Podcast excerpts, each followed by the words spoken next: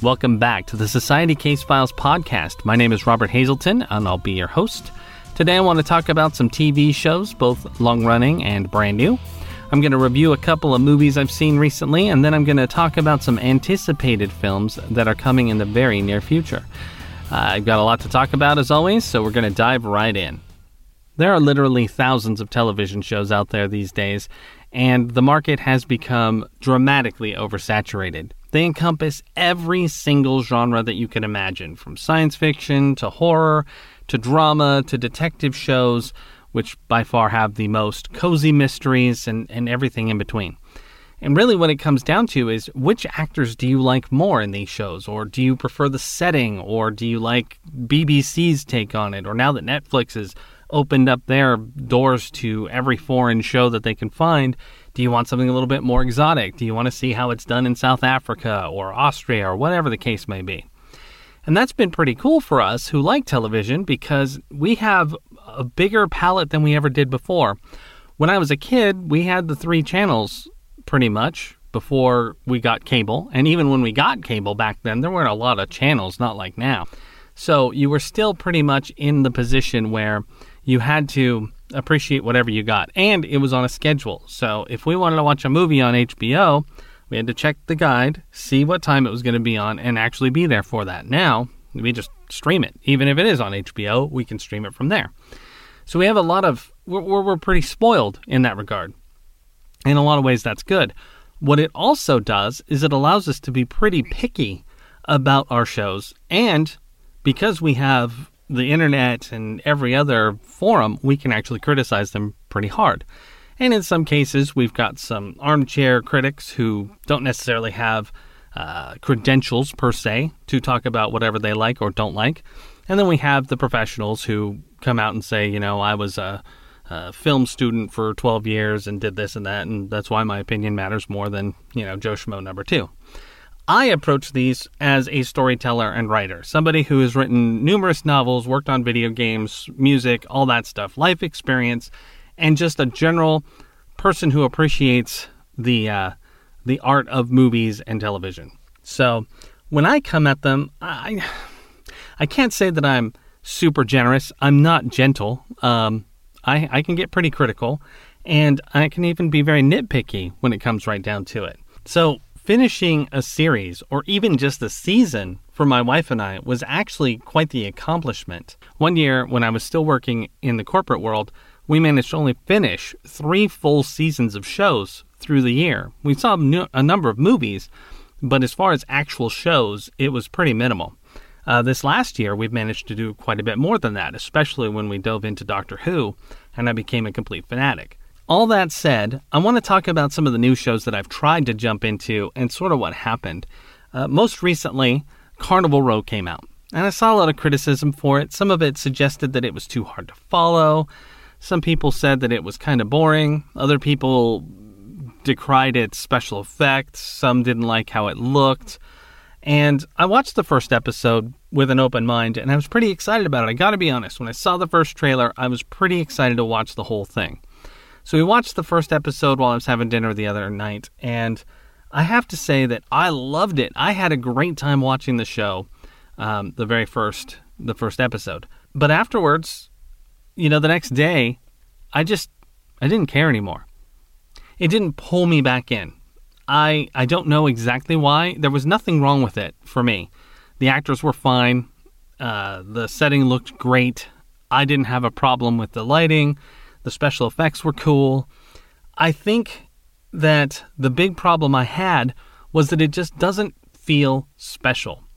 I think that in their effort to make a brand new world, The Burg and Tir Nanak, it just feels generic still. And it just, I think they would have done better to make it Victorian England instead of another place. Because when they throw out a line like, oh, we're living in the 7th century now, you're like, really? That just feels, it feels too, I don't know.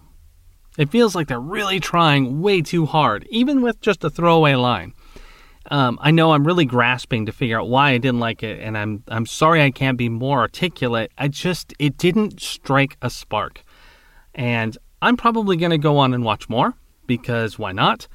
Maybe the second or third episode will pick up. But for right now, after the first episode, I kind of understand where people are coming from.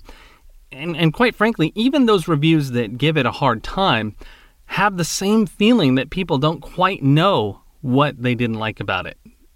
If indeed they didn't like something about it and it just wasn't special.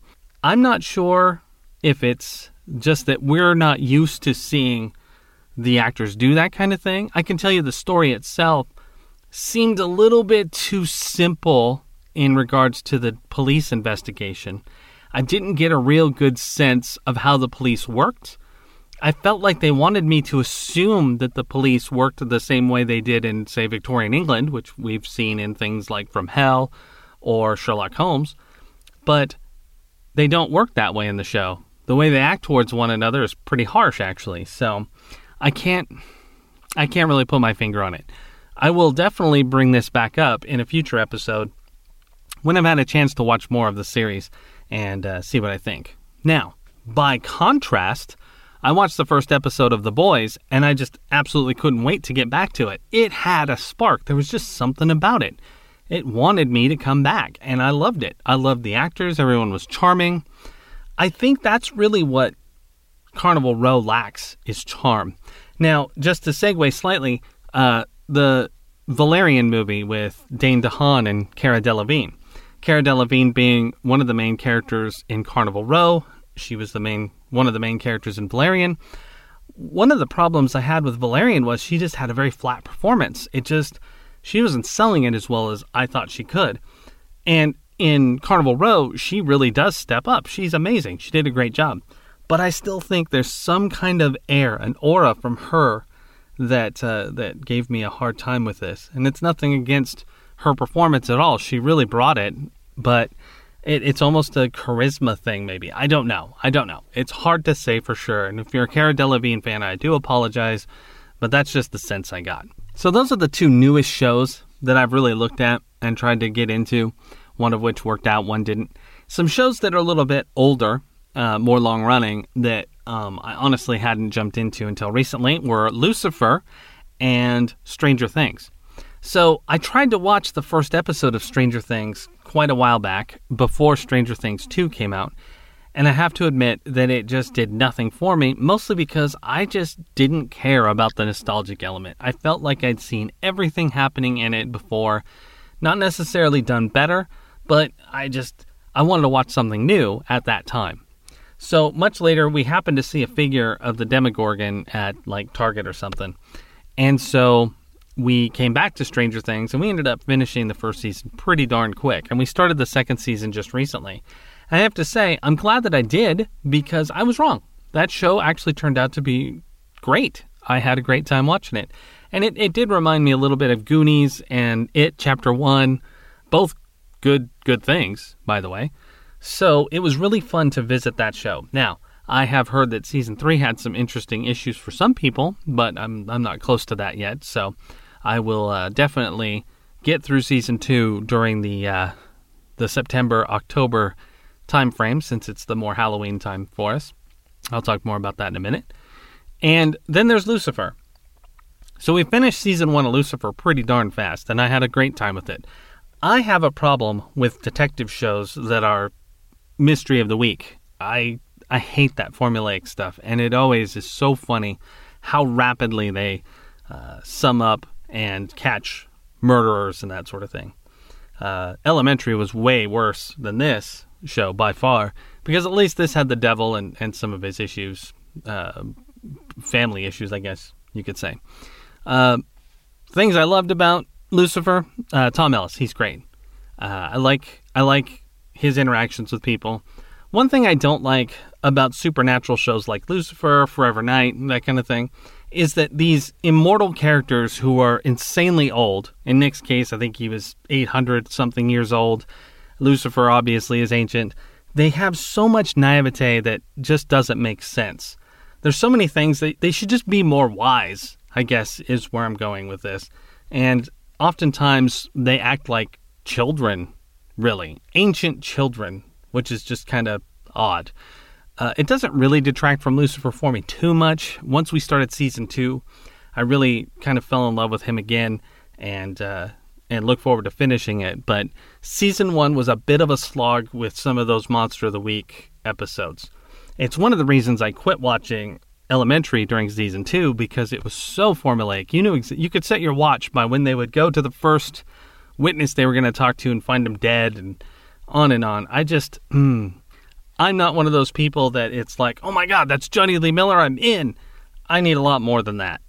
And now, since they finished Elementary, now you have the Alan Cumming show, Instinct, and you can have another eccentric weirdo leading cases.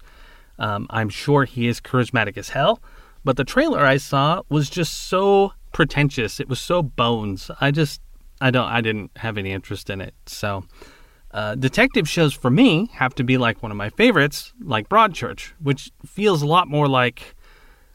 Well, it feels a lot more realistic, and the characters just seem more real. They don't solve everything quickly, and they make mistakes, and they're very human with how they address their fellows and how they work with suspects and victims. It's awesome. Broadchurch is one of my favorite shows I've ever seen, and that's not just because of David Tennant. That is because they did a fantastic job telling two complete stories, actually three, I apologize. And they did it very, very well. Plus, if I'm to be honest, I think that BBC does a much better job of pacing their shows. I like these shorter, tighter seasons that tell a story and just get out. 8 episodes for a Broadchurch season, and it feels right. Bletchley Circle is another show that does a great job of it. Some of their seasons, I think, were only 3 episodes long. They just do a good job of keeping things focused. When you get into these 26 episode long seasons that American television has, sometimes you can feel that the creators are not necessarily running out of ideas, but they are filling the gaps to get to that point. This is actually even true of The Punisher season 1, where I think that it was one episode too long. Sometimes that just happens, even when it's a shorter season. But BBC does a fantastic job of really keeping their focus, and I've really sort of changed my viewing towards BBC. I have Doctor Who to thank for that. You know, coming all the way back to Doctor Who and David Tennant, I was just listening to a YouTube last night about Jodie Whittaker's Doctor, and he had some pretty strong opinions. They were, in my opinion, a little harshly stated, but not necessarily wrong. He mostly talked about the fact that he doesn't like Jodie as the Doctor, and he feels that the Doctor being a woman in the way that it was done was more of a political statement rather than a canonical decision. I have to be honest, I kind of agree. I've watched the first couple of episodes of Jodie's Doctor, and she literally does not feel like the Doctor. I talked about this briefly in a previous episode. I think that maybe she might be able to become the Doctor for me, but maybe not. I really do honestly think that they would have done a lot better job to just use the watch trick, where a Time Lord can essentially become human for all intents and purposes, have a new Time Lord be discovered by the current Doctor, have her come into the show for a little bit just to establish her, and then done a spin-off with a brand new Time Lord. Now, yes, here's the thing. The complaints that I've heard about Jodie being, or not necessarily Jodie specifically, we'll get into that in a second, but having a female Doctor, that's been established. Not just by the fact that in the Tom Baker season he had a female Time Lord with him, but later on when Matt Smith becomes, when David Tennant regenerates into Matt Smith, one of the first things that Matt Smith asks out loud is, am I a girl? So they've really done a good job of establishing that it's possible. Night of the Doctor with Paul McGann also established that moment when he's looking through the goblets, and one of the options is that he could regenerate as a woman. So they were setting us up for it.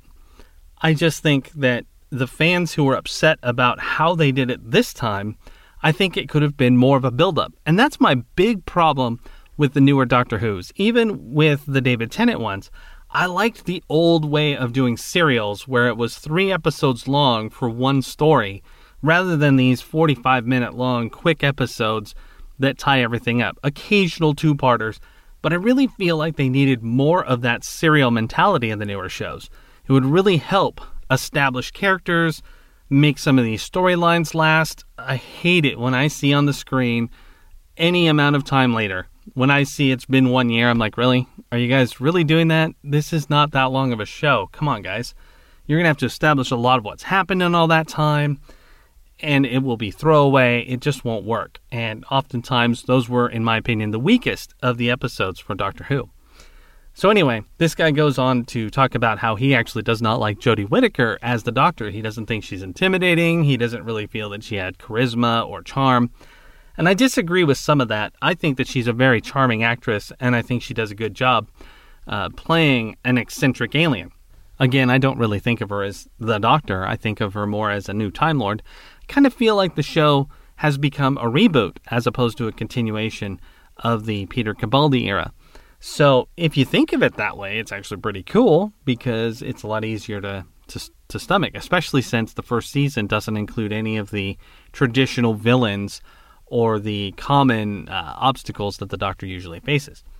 I think that the real problem with the Jodie Whittaker show, and actually I think that the Matt Smith show suffered from this a little bit too, is that we as fans kind of want our Doctor to be somebody, at least at this point, who knew the show, who like knew the old classics and can inject some of their own experience into their portrayal. David Tennant is a fantastic example of someone who knew that show in and out, and he grew up with it, and his characterization of the Doctor incorporates many of the classic Doctors into it, including just his mannerisms and the way he delivers lines here and there. I mean, as a kid, he was getting in trouble for writing essays about Doctor Who all the time. Peter Capaldi has a story where he insisted on becoming the head of the fan club or whatever that was, secretary or something. He was committed as well. He loved the show. Now, Chris, not so much, but Chris was reinventing it at that time. He built the new version of the show with Russell Davis, so you get a very different portrayal. And it was okay that he didn't necessarily have the background that you needed. And whether he did or not, I actually don't know. I haven't looked into that. But he was inventing a new version of Doctor Who with the BBC. But when David Tennant came, they had reintroduced so much of the old show at that point. It was awesome that he brought it with him. Now, from what I understand, Matt Smith didn't really have the opportunity to watch the show. It had actually gone off the air right around the time he was old enough to start watching it. So he didn't have the experience with Doctor Who that, say, David Tennant did or some of the other folks. And it kind of shows in a lot of ways. He doesn't bring the same energy. He brings a completely different energy. And while I'm not as fond of his seasons so far, I say that he still is interesting because he does bring a very manic and interesting energy to the character. I like him as an actor. I don't necessarily like him as the Doctor. I prefer his companions over him. But I really think that his lack of experience with the previous Doctor Who, as in he didn't embrace it and acclimate to it as he grew up as some of the others, and it kind of shows. And Jodie Whittaker is in the same boat. She didn't really watch Doctor Who when she was young, and it shows. She brings her own thing to it, which is great, but I think that as fans, one of the things we really want is our Doctor to be someone who loved the show as much as we did, and brings that same energy.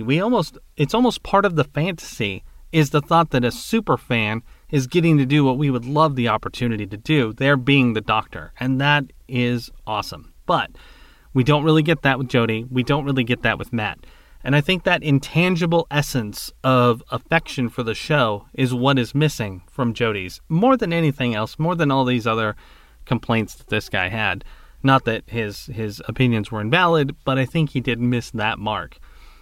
He's also unhappy that the BBC has sort of tossed aside the Christmas specials because they're trying to be more sensitive to the religious overtones. But, you know, whether that's true or not, it doesn't really bother me. If they do something on New Year's Eve instead, I'm fine with that. I mean, you know, in this day and age, we are trying to be less offensive to people. We're trying to be more inclusive all around. Unfortunately, inclusion does result in exclusion of certain traditions. Because if a tradition essentially ostracizes or makes someone feel like an outsider, then that tradition probably doesn't need to stick around. I'm not saying that Christmas is an exclusive sort of holiday, because it has roots in so many different traditions throughout the past. I do feel like it could have been included, but I mean, let's be honest, it's theirs. They can do with it as they need to do. They are beholden to fans. I mean, they got 60 years of fans to cater to, and that's a very tall order. I mean, even 10 years of fans is pretty crazy, because you've got a lot of expectation there. You've got a lot of people who are breathing down your neck. So they're in a tough spot. They want to include new people. They want to maintain the old. In order to get new people, you got to take risks. Some of those risks won't be appreciated. Some change is painful, all that stuff. We all have heard that before. But it's especially true of a long-running show like this. A lot of people think that by putting Jodie in, they were grasping at new fans while tossing out a whole bunch of others. But I think that those are the same people, those old fans that we're talking about losing, are the same people who get mad when a black actor is brought in to play a traditionally white character, or a female character becomes a prominent character in a series. I don't remember a lot of people complaining when they made Starbuck a female in Battlestar Galactica, or changed Boomer's gender and ethnicity, but I'm sure there were complaints.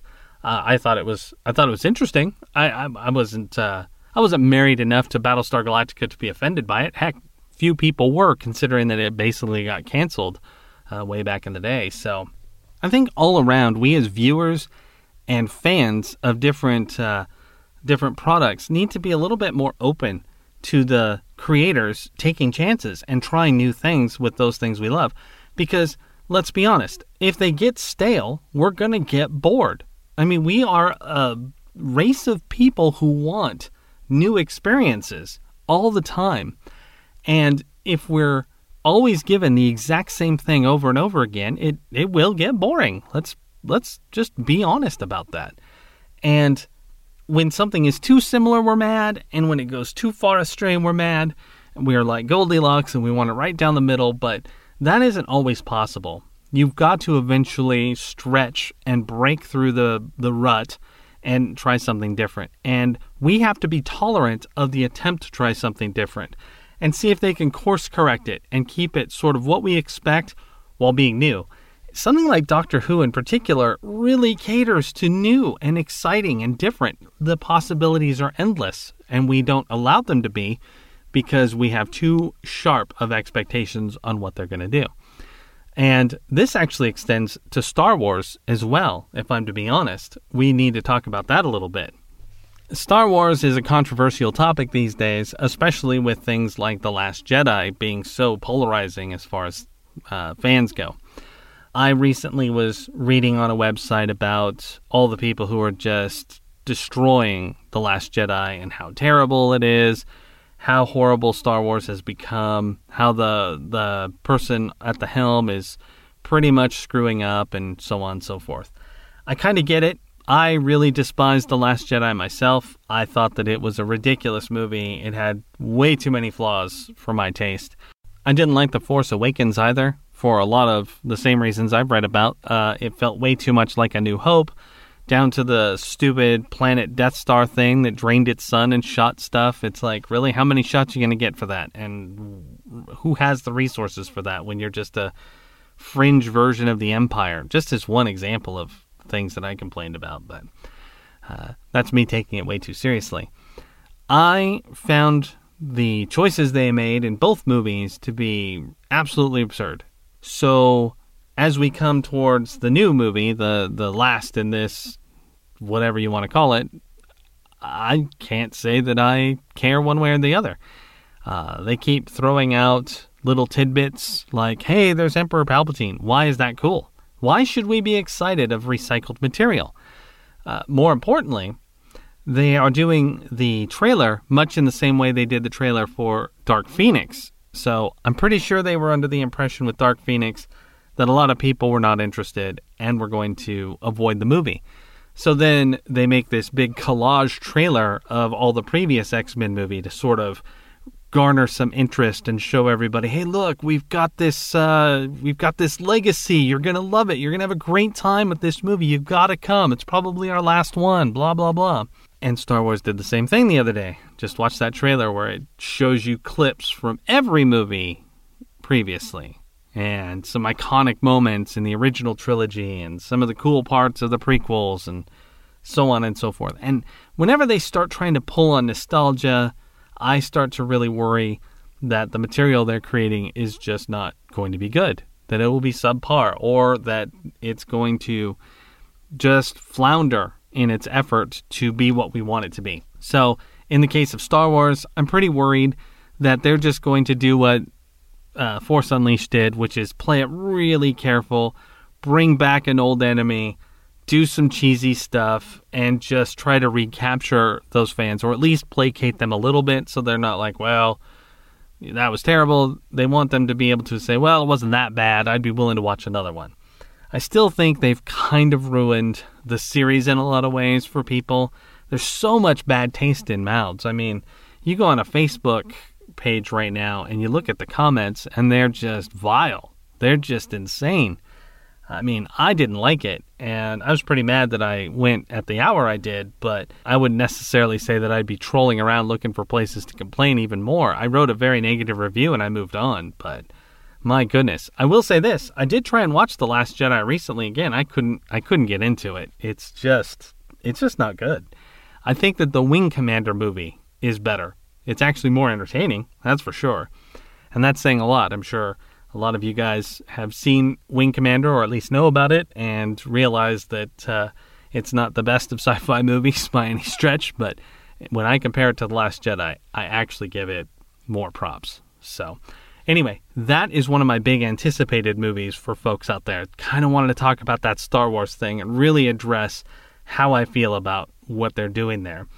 It's going to be interesting to see what happens and how it works out. I'm really excited to see the reviews and see if they get positive reviews. Much like The Last Jedi got really high reviews from the critics, but the audience scores were the opposite. They were just terrible. I'm really curious how that's going to play out. So I'm sure it's going to make bajillions of dollars, and even the naysayers are probably still going to go see it, at least most of them. Whether they see it 9-10 times like they would have seen, say, Return of the Jedi, that remains to be seen. I know that back when The Phantom Menace came out, there was a lot of people like, this is a terrible movie. And I'd say, wow, yeah, I kind of liked it. Yeah, I saw it 5 times. I was like, whoa, hold on, what? You hated the movie so much that you saw it multiple times in the theater? Come on now. So with Star Wars, in some cases, there is, I hate this movie, but not so much that I wouldn't see it again. So we'll see if that case happens again with Rise of Skywalker. But I don't have a lot of faith for them in that regard. Another movie I'm really looking forward to is It Chapter 2. The trailers have made that look really interesting, and I'm so glad that they broke this up into 2 films. I hear it's really long, and it's supposed to be a lot scarier, so I really can't wait to see it in the theater. I love all the actors who are playing the older kids. It's just going to be a lot of fun. I really hope that this sort of marks the future for how some of these longer novels are treated in the movie format, because they really do need that kind of time to tell those stories and give them justice. That's why I loved that Return of the King. When you watch the full-on director's cut, it feels complete. When you watch the theatrical cut, I felt like I was watching a very long trailer. There were so many cuts that didn't feel natural. And then you saw the really long version, it's like, oh, that's exactly how it's supposed to be.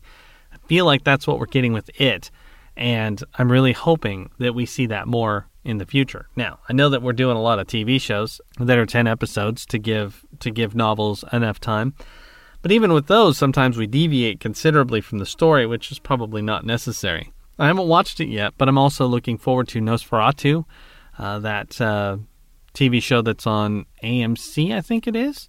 That looks really fun as well, and I'm looking forward to catching that in the September-October timeframe.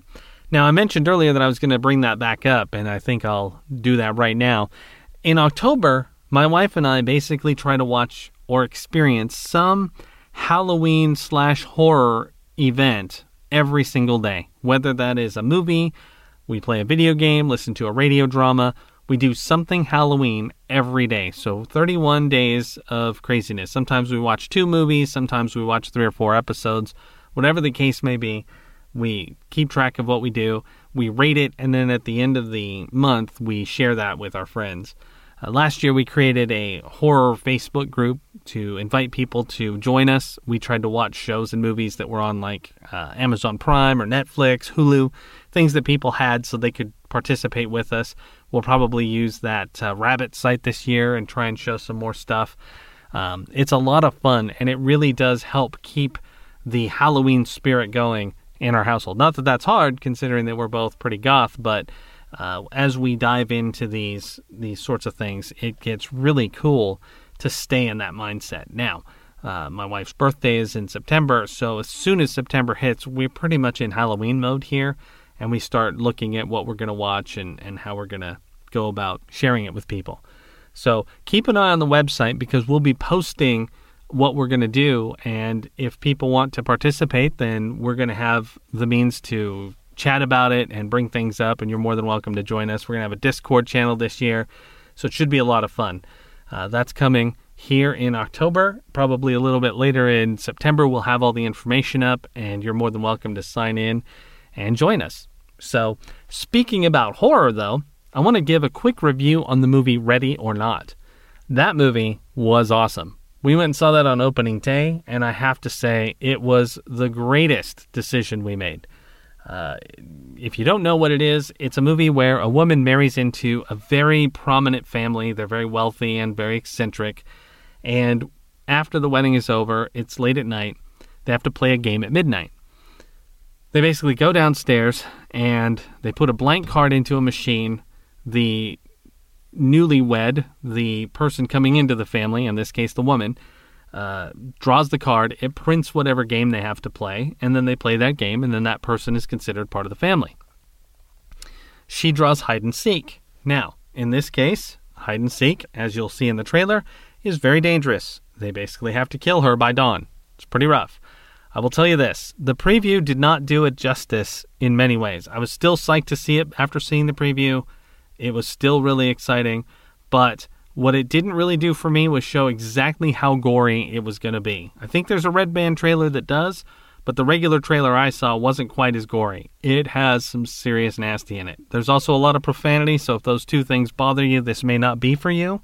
But if you don't mind those two elements in your movies, this one's very clever, and it's super fun. The actors are all fantastic.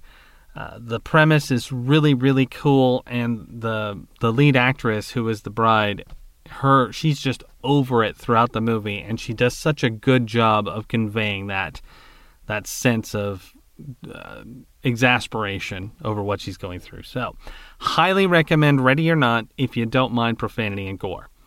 We also saw Angel Has Fallen. So this is the third installment in the Gerard Butler presidential movies, with Olympus Has Fallen being the first, which was great. London Has Fallen, which was ridiculous but still fun. And then Angel Has Fallen. So just the other day, I watched Gerard Butler do his iconic film roles for GQ. That's a big series on YouTube. If you haven't seen it, I do recommend it. The actors are pretty charming in it. And he almost sold me on Angel Has Fallen. But after seeing it, I was pretty unhappy. It is not a good movie, in my opinion. I can tell you a few reasons why. It feels very juvenile. It's a very immature plot. It doesn't feel like people understand how things like law enforcement work. It doesn't feel like they understand how physics work. And while the other two movies are pretty ridiculous, most of what happens, at least physically, feels realistic-ish. And this movie, it kind of throws it away. Plus, the fight scenes are a little bit slow. I feel like they needed the choreographer from Taken to come in if it was a case of maybe the actors are a little bit slower or they didn't have as much time to rehearse. They could have got those choreographers to make it look tighter and faster like he did in with Liam Neeson. This movie, just all around, I didn't like it. I would have walked out of this movie, actually, had it not been for Nick Nolte. Literally when I was like, I'm done, Nick Nolte came on and he was really funny and he really helped lighten the mood, and I enjoyed it a little bit more at that point, but by the end I was done. It's very predictable, and it may not have been predictable back in 1985 when this type of action movie was brand new, and we wouldn't have seen all the twists and turns way in advance. So I do not recommend Angel Has Fallen at the movie theater. If you're bored and you have it on streaming, maybe then. But even then, I'm pretty sure you want to exhaust your list before you'd bother with this one. The final movie I want to talk about is Once Upon a Deadpool. I think this should have been a DVD extra for those of us who bought Deadpool 2. It was not really worth any extra money. I happened to see it for free on HBO, and I probably would have been a little upset if I would have gone to see it in the theater. Yeah, the parts were funny, but just making a PG-13 version of Deadpool didn't really make it more appropriate. It was still insanely harsh and very raw. And, I mean, it's what Deadpool is supposed to be, just without the profanity. I had some fun, but honestly, with the length it is, I'd just rather watch Deadpool 2 again. Fred Savage was amazing. I gotta give him that. But all around, Once Upon a Deadpool, worth free, I guess. I would say that if you are bored and you just got to see Deadpool 2 again, but you want to see it slightly different, this is probably your best bet, since you don't really have that option with other movies. Anyway, that's all I got to say about that. All right, thank you very much for listening to the show. I appreciate you stopping by. If you liked what you heard and you want to hear more, be sure to check out our website and keep track of the schedule. You can find us at www.societycasefiles.com or www.roberthazelton.com. Don't forget to follow or support the project at ko-fi.com/societycasefiles. Next episode airs next week. Look forward to seeing you then. Bye.